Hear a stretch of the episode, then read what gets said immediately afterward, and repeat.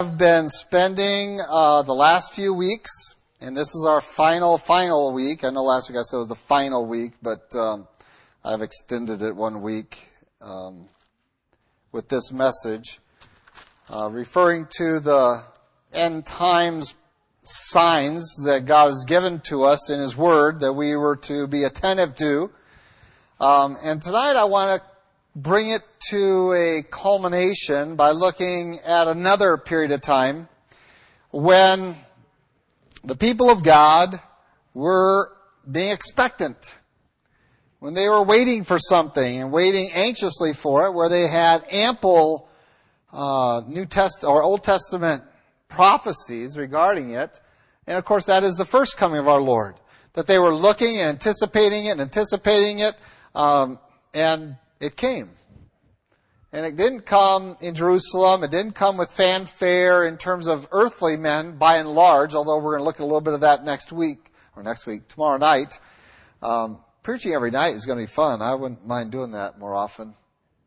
But uh, we have this opportunity to look into the first coming of Christ and what it was like for them to anticipate it, to uh, consider its purposes and how they responded to the evidences that were around them. And so to look into this, we want to look, go to the Gospel of Luke. And we're going to spend some time here on really just uh, about three or four passages I want to focus in on. Um, we're going to look back into John the Baptist and his proclamation. We're going to look forward, of course, into uh, his ministry time. But I really want to draw down not on the on the family there at the narrative, but at those around it um, that are described as looking for his coming. Before we do so, let's uh, go, Lord, in prayer. Lord God, we do thank you for your word before us. We pray as we get into it, your Spirit might direct that it's into all truth as you have promised us. And uh, Lord, we pray you might guard this time from error, from opinion of men, that it might uh, be of your Spirit and of your word, that it might uh, impact our lives then, that we might have discernment in understanding it and in applying it. And we need your help in both of these areas, and we thank you that you freely offer that to all who would ask, and we ask just that from you tonight. In Christ Jesus' name, amen.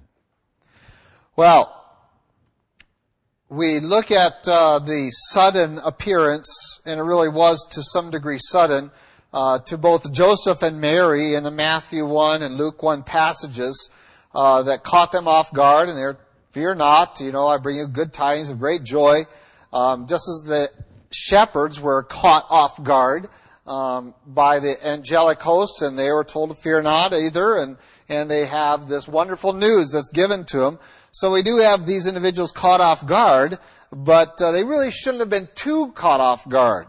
And the reason for that is because six months earlier, a phenomenal thing took place um, that itself was the culmination of uh, some. Uh, I'm sorry, six months earlier, something happened in their immediate family. I'm getting ahead of myself here. Let me back up. In their immediate family, they have near relatives that uh, met the Lord. Zacharias was in the temple performing his duty. The lot fell to him, quote unquote. Of course, we know that God is in control. That's why Israel's called to use that form of identifying who it is, which of the tribe of Levi were to go in among the priestly set to go into uh, the Holy of Holies that day, and it was his turn. He, that announcement was given to him. He comes out mute. It was evident that he had some uh, vision or someone had met him there. And so we have some rumblings that something is going on. Something is occurring. So, God is at work again after, after years and years and years and years of silence. Now suddenly things are rumbling, it seems, and, and we find some uh, things that are causing people to think and to consider what's going on in this time frame. And of course, Mary is then told to go visit her relative Elizabeth, and she was six months pregnant by that point in her sixth month. And then we have the whole record of what happened at that birth three months later. That hear dad had been mute for nine months because he didn't believe. And so God had to mute him to give evidence that uh, this is the working of God in his life. As John the Baptist is born, he names him according to the instruction that he received. And with that naming, he is able then to talk. And uh, verse 65 of chapter 1 of Luke tells us that fear came on all who dwelt around them, and all these things were discussed throughout all the hill country of Judea. And so there's a lot of discussion going on. There's a lot of talk. That's what discussion is. A lot of talk. What's happening? What's, what about this kid? Who is this John that Zacharias and Elizabeth have had in their old age that uh, was prophesied in his time in the Holy of Holies? And, and uh, so they're discussing it all throughout the hill country, verse 66. And all those who heard them kept them in their hearts, saying, What kind of child will this be? And the hand of the Lord was with him. And so they're thinking about what kind of future is out there for us. Who is this child? And this ch- God has destined something spectacular upon this child. We are talking about the Christ child. We're talking about John the Baptist. In six months, here comes Jesus Christ. And so when I say that we have a six months lead, we have a six month lead really for Joseph and Mary, Mary particularly, their near relative um, in Elizabeth. She hid herself for five months and then uh, apparently came out of hiding as a sixth month, and so Mary went up to her. Um, and again, here's an old lady having a baby. And now we have a six month lead of all of this talk. What's going on? God is something, God's doing something. And here in Zacharias and Elizabeth, and now suddenly we have the uh, narrative placing us at the birth of the Christ down in Bethlehem with the angels and all that's involved there. But it's really eight days later when Mary and Joseph come back up to Jerusalem to uh, for Christ's circumcision, and he comes up in there. The eight days were accomplished, verse 21. And then, and they circumcise him, give him the name. Uh, days of purification are completed. He's, he's uh, brought up again with the sacrifice of purification. And then verse 25, behold, there was a man in Jerusalem whose name was Simeon. This is chapter 2, I'm sorry. Did I skip chapters and not tell you? You should be used to that by now. Just keep with me, okay? Here we go. Verse 25 of chapter 2 in Luke. There was a man in Jerusalem whose name was Simeon, and this man was just and devout. And now it's this next phrase I want to really focus on. Waiting, waiting for the consolation of Israel. And it says the Holy Spirit was upon him, and that aspect of the Holy Spirit was upon him would make him prophesy some things in a little bit, but also identified to him that he would not die until he saw the Christ.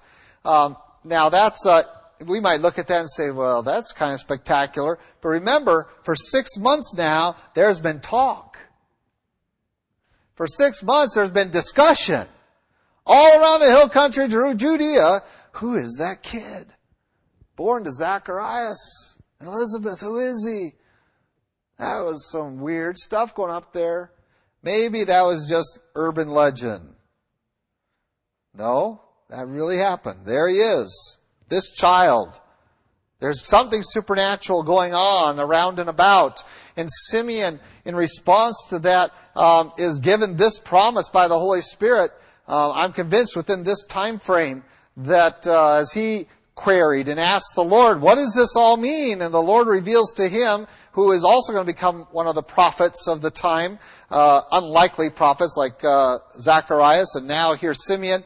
Um, no, you're not going to see death till you see the Messiah. And no, it's not John the Baptist, it's another one who is the consolation. So we have this individual, Simeon, described as waiting for the consolation of Israel. And I would like to contend with you, or propose to you really, that this is the nature of the people of God. Those who genuinely love the Lord are waiting for Him. We are looking for Him. And just as this man was looking for Him in his day, so we ought to be looking for him in our day. Now, am I proposing that we have some Holy Spirit uh, as revealed that I won't see death before I see Lord Jesus' come face? No, I'm not proposing that, but I'm proposing that he represents a class of people that we're going to be introduced to a little bit later on here in Luke chapter 2. Turn with me. I have to turn a page in my Bible, maybe you don't, to verse 38, same chapter. This is a gal named Anna who is there, and she apparently hears what Simeon has to say. Um, and she's going to respond. Uh, she was there. Um, Joseph and Mary are there. The baby's there. Joseph, uh, I'm sorry, Simeon uh, makes his declaration in prose there. That we find uh, up through 32, and then 34. He, he Simeon blesses them. Uh, says to Mary, Behold, this child is destined for the fall and rising of many in Israel, and for a sign which will be spoken against. Yes, a sword will pierce through your own soul also. that The thoughts of many hearts may be revealed. And so we have this prophetic utterance. Anna is there. This is this widow, old, old, old widow lady who has just been waiting for someone to declare something like this. And here she comes upon the scene. Here's the words of Simeon and, and she responds to it in that instant, it says in verse 38 coming in that instant, the instant of Simeon's prophecy and declaration and blessing, she gave thanks to the Lord and spoke of him, and here's the next phrase I want to really focus in on, to all those who looked for redemption in Jerusalem. There was a whole group of people, and Anna knew who they were. This gal who had dedicated herself to spending time in the temple uh, daily uh, and was a woman of prayer, she knew who those were who were looking for someone. They were looking for the Messiah. She knew who they were who were expecting it, who were paying attention to things that were spoken of that, that just a few days ago, a week ago, a little more than a week ago, down there in, or a month ago, or down there in Bethlehem. Some spectacular things happened. Six months before that, we had more spectacular things happen. Uh, nine months before that, we had that event with Zacharias in the temple, remember? All this talk going around. What's it all about? It's the coming of the Messiah. And her response in her agedness is to simply thank the Lord and to make sure everyone heard about this person, Jesus, this little child who was their redemption, who would buy them out of their sin by the shedding of his blood. And so she shared that truth with all that would listen. She knew who they were. She knew that there was that class of people, and is that class of people that we need to be of today who are looking, who are waiting, who are anticipating, who are seeing what's going on and recognizing that it has a, a direct impact upon our lives. That the Christ is coming. In this text, in our circumstance, that the Christ is coming again very, very soon. And we have seen that those evidences even as there were prophecies fulfilled there in Bethlehem and in John the Baptist and all the things that already the fullness of prophecy coming to fruition in their presence. And they, Christ hasn't even started his ministry. They're still 30 years away from really being redeemed, from Christ fulfilling that role. They're over 30 years out. For over 29 years, 28 years, you have almost complete silence. We don't know what was going on.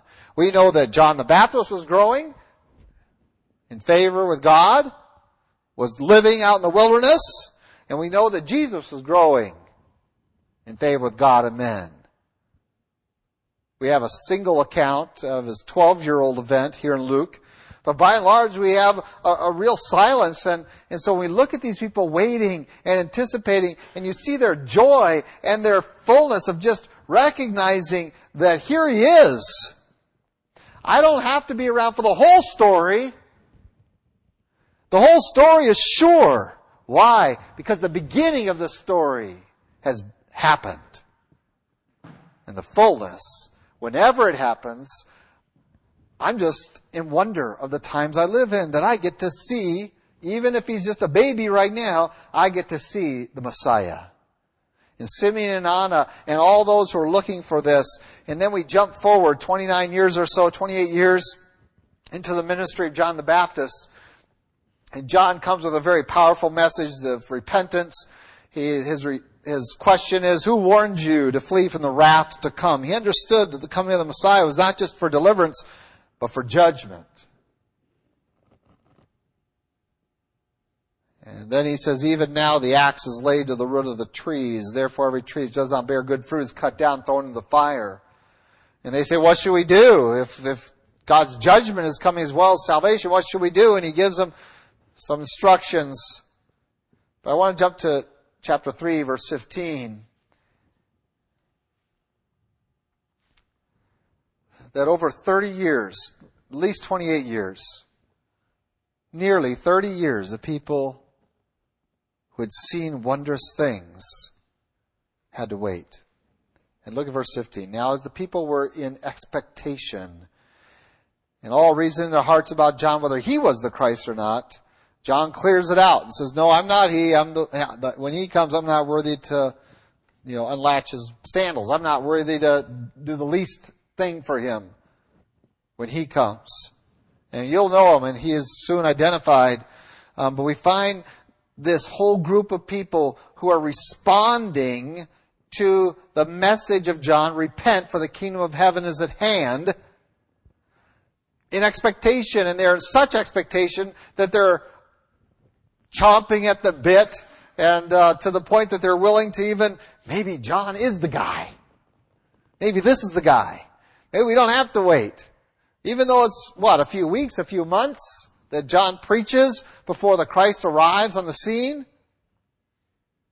But they didn't even want to wait that long. They were in expectation. What were they in expectation of? A Redeemer. They were in expectation of the Christ. Some had been in expectation for nearly 30 years because they had seen the beginning of the story of Christ's first coming. And now they were entering into the latter days. Those last three or four or five years, depending upon when you think John the Baptist began preaching, um, but uh, those last few years, now where the fullness was there, and they would see the Christ come in all of his power and glory, we would see him then shed his blood for their sins, and then we would see that glorious resurrection the power of salvation provided for all men. That the purpose of the first coming of Christ is fulfilled. Well, they were in expectation of it. They wanted it. They wanted it so bad they were even willing to to uh, put their hopes and trusts upon John. John quickly diverts them and says, "No, our trust and hope is in another, and I will point him out. That's my job. I am the one who is the declarer of him. I'm not him." But what I want to see is among this class of people whether it be at the beginning stages at Christ's birth, whether it be at this intermediate kind of stage, right before the beginning of Christ's earthly ministry, those three years or so, and the expectation that was even rooted in the heart of the disciples, they're saying, are you going to set up the kingdom now? Are you going to set up the kingdom now? Are you going to set up the kingdom now? And if that sounds like what I have been sounding like for the last few months, Christ could come now. Christ could come now. Why? Because I don't think we're at the beginning stages, those early evidences. I think we're pretty far along. I'm not even sure that we're at the intermediate stage. But all through that, we find that righteous, godly people anticipate God's coming. They anticipate Christ working. And they'll ask that question of themselves, of God, and each other. Is this it? Is this the coming? Is this what was foretold? And as we're going to see tomorrow night, the religious leaders who weren't really looking for Christ coming at all, because they were shocked that the wise men showed up, the magi showed up, um, had no problems knowing the prophecy, what the prophecy said. And I find that in most Christian circles, most of us have some kind of grasp of all these signs, these prophetic statements about the end times that are in God's Word. But what I find, especially in, in our particular circle of theology, if you will, uh, in the regular Baptist movement and really fundamental Baptists all around, um, as well as others of the pre-tribulational, pre-millennial view that hold to imminence, um, is that we, we're too afraid to put our finger on it. Why? Because we have been saying for at least a hundred years now that there is no prophetic material between Christ, between Pentecost and the rapture. And this, I think, has been our undoing. For Christ is very clearly, and John is very clearly, and, and Paul is very clearly, and the Old Testament prophets have very clearly presented us that there are things that we should be looking for. There are the evidences, and we have studied them carefully and looked at these passages that the Thessalonians were, set, were told, you're going to see at least these two things.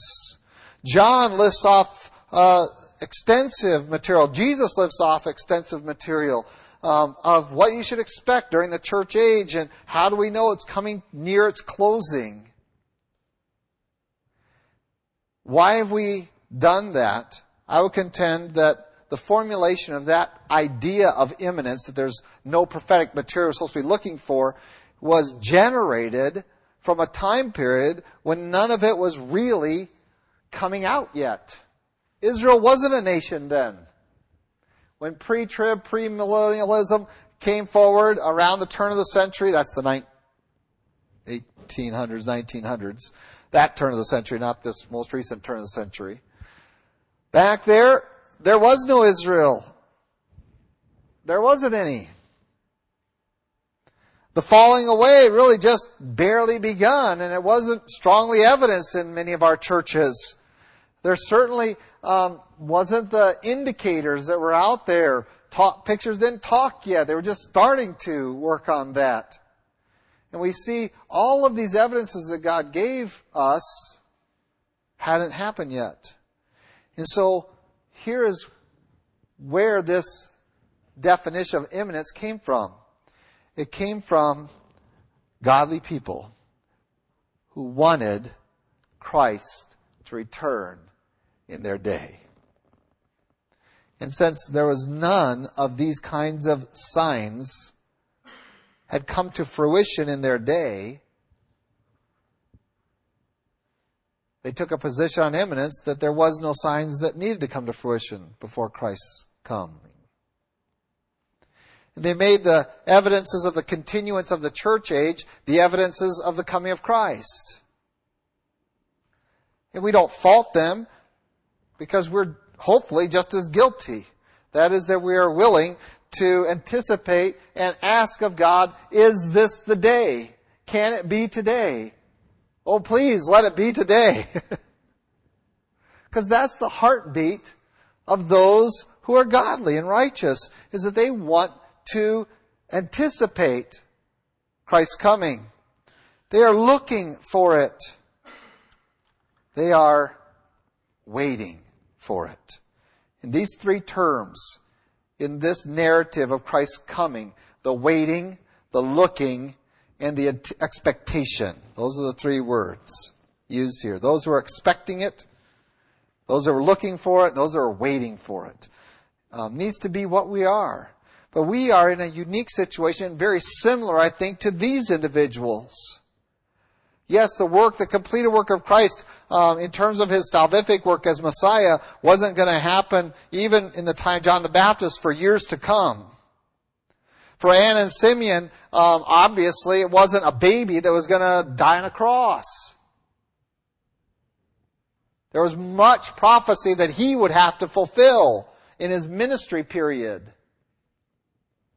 But just the realization that this is that. This child is that promise fulfilled in my day. And we stand in such a time where we can say, this prophecy is that that we have experienced in our day or in days past. That we should be waiting, we should be looking, and we should even be at the point of John the Baptist listeners who are expecting something. And this I talked about last week. What does it mean to be expecting Christ? It means that we are praying the prayer that Paul prayed in Philippians Lord, find me worthy. Lord, make me worthy. Count me worthy of the resurrection at your coming. To be expecting Christ isn't sitting back in our rocking chair spiritually, nor is it jumping up onto a mountain and disregarding all of our spiritual responsibilities and just waiting because we know we're of the number and, and uh, so it's got to be soon and so I'm just going to sit up here and wait for it to come. That is not biblical waiting, looking, and expecting. It is doing what these people did. What did they do? Well, look at the description of Simeon. A guy was waiting for the consolation. He was just and devout. Look at the description of Anna. It says that she was uh, didn't depart from the temple, served God with fastings and prayers night and day. Look at the people here. They were out there responding to the message of repentance, saying, What do we do? And they did it. They followed the preacher into righteousness. That preacher being John the Baptist, and they, they followed him into this being expectant group. That as soon as he said, there's the man, they were ready to go after him. This is what waiting looks like. It is not spiritual retirement. okay? Waiting is that I'm going to engage myself in this devotion to the Lord and I'm going to abound in the work that we saw there in Corinthians, uh, that we're going to just uh, commit ourselves more fully to following after Him in righteousness and in truth, to doing His work. That we don't do less for God, but more. That we have that urgent message that John said that the wrath is coming. The axe is laid to the root of the trees. The end of the church age is upon us. Judgment is here. This needs to be our message that today is a day of salvation. There may be no tomorrow. Oh, that that would drive us in ministry. And so we find these phrases here in Luke of an expectant, waiting, looking remnant of Israel. That once Christ showed up on the scene, were thrilled and thankful. Even though it was certain that Anna and Simeon didn't survive to witness the resurrection. They didn't have to. They had full confidence. This was the days. These were the days. This was the time that God was fulfilling His word. And whether we survive to Christ's coming or not, we live in such a time that we can be thankful to God that we live in these days. Not because they're easy, but because they're nearly done. And whether it be three months or 30 years, we can see the evidence around us even as they held that child in their arms and said, Here he is, the one who will one day, I don't know exactly when, but one day will be my Redeemer. Not only do we share it with all those who look for redemption, that they might be expecting, but we share a message of repentance to all others. And so as we consider the narrative of Christ's first coming and look at the anticipation that's just reeks throughout these pages and passages. Yes, it came suddenly to some. Zacharias wasn't quite ready to get that. Mary and Joseph, sudden appearance. The shepherds, suddenly, the angels were there. Um, but now, it's all those others that were waiting for it. They were looking for it. They were anticipating it, expecting it. And we haven't even gotten to the Magi who figured it out by the signs of the heavens that was available to all men universally, but they were alone responded. And we're going to look at them tomorrow night. But I just want to challenge us that we join this kind of company, that we who call ourselves by the name of Jesus Christ be like these godly, faithful people who expected, looked for, and waited for the coming of their Savior.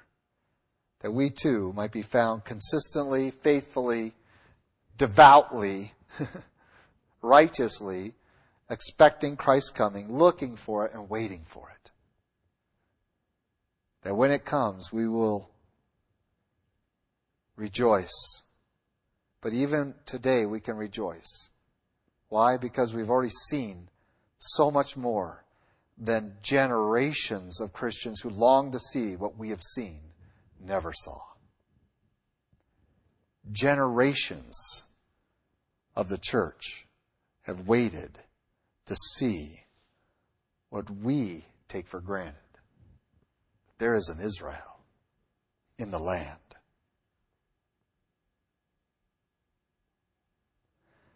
That there are all the things that God spoke of that we have studied over these many, many weeks. Today is the day of salvation. That's our message. Why? Because we know that tomorrow is not secure at all for this world. Only in Jesus Christ is your tomorrow secure. Only in the kingdom of Jesus is there safety. And that is our message. And is the message of all those who are expecting, looking, and waiting for the second coming, just as these expected, waited, and looked for his first coming. Let's pray.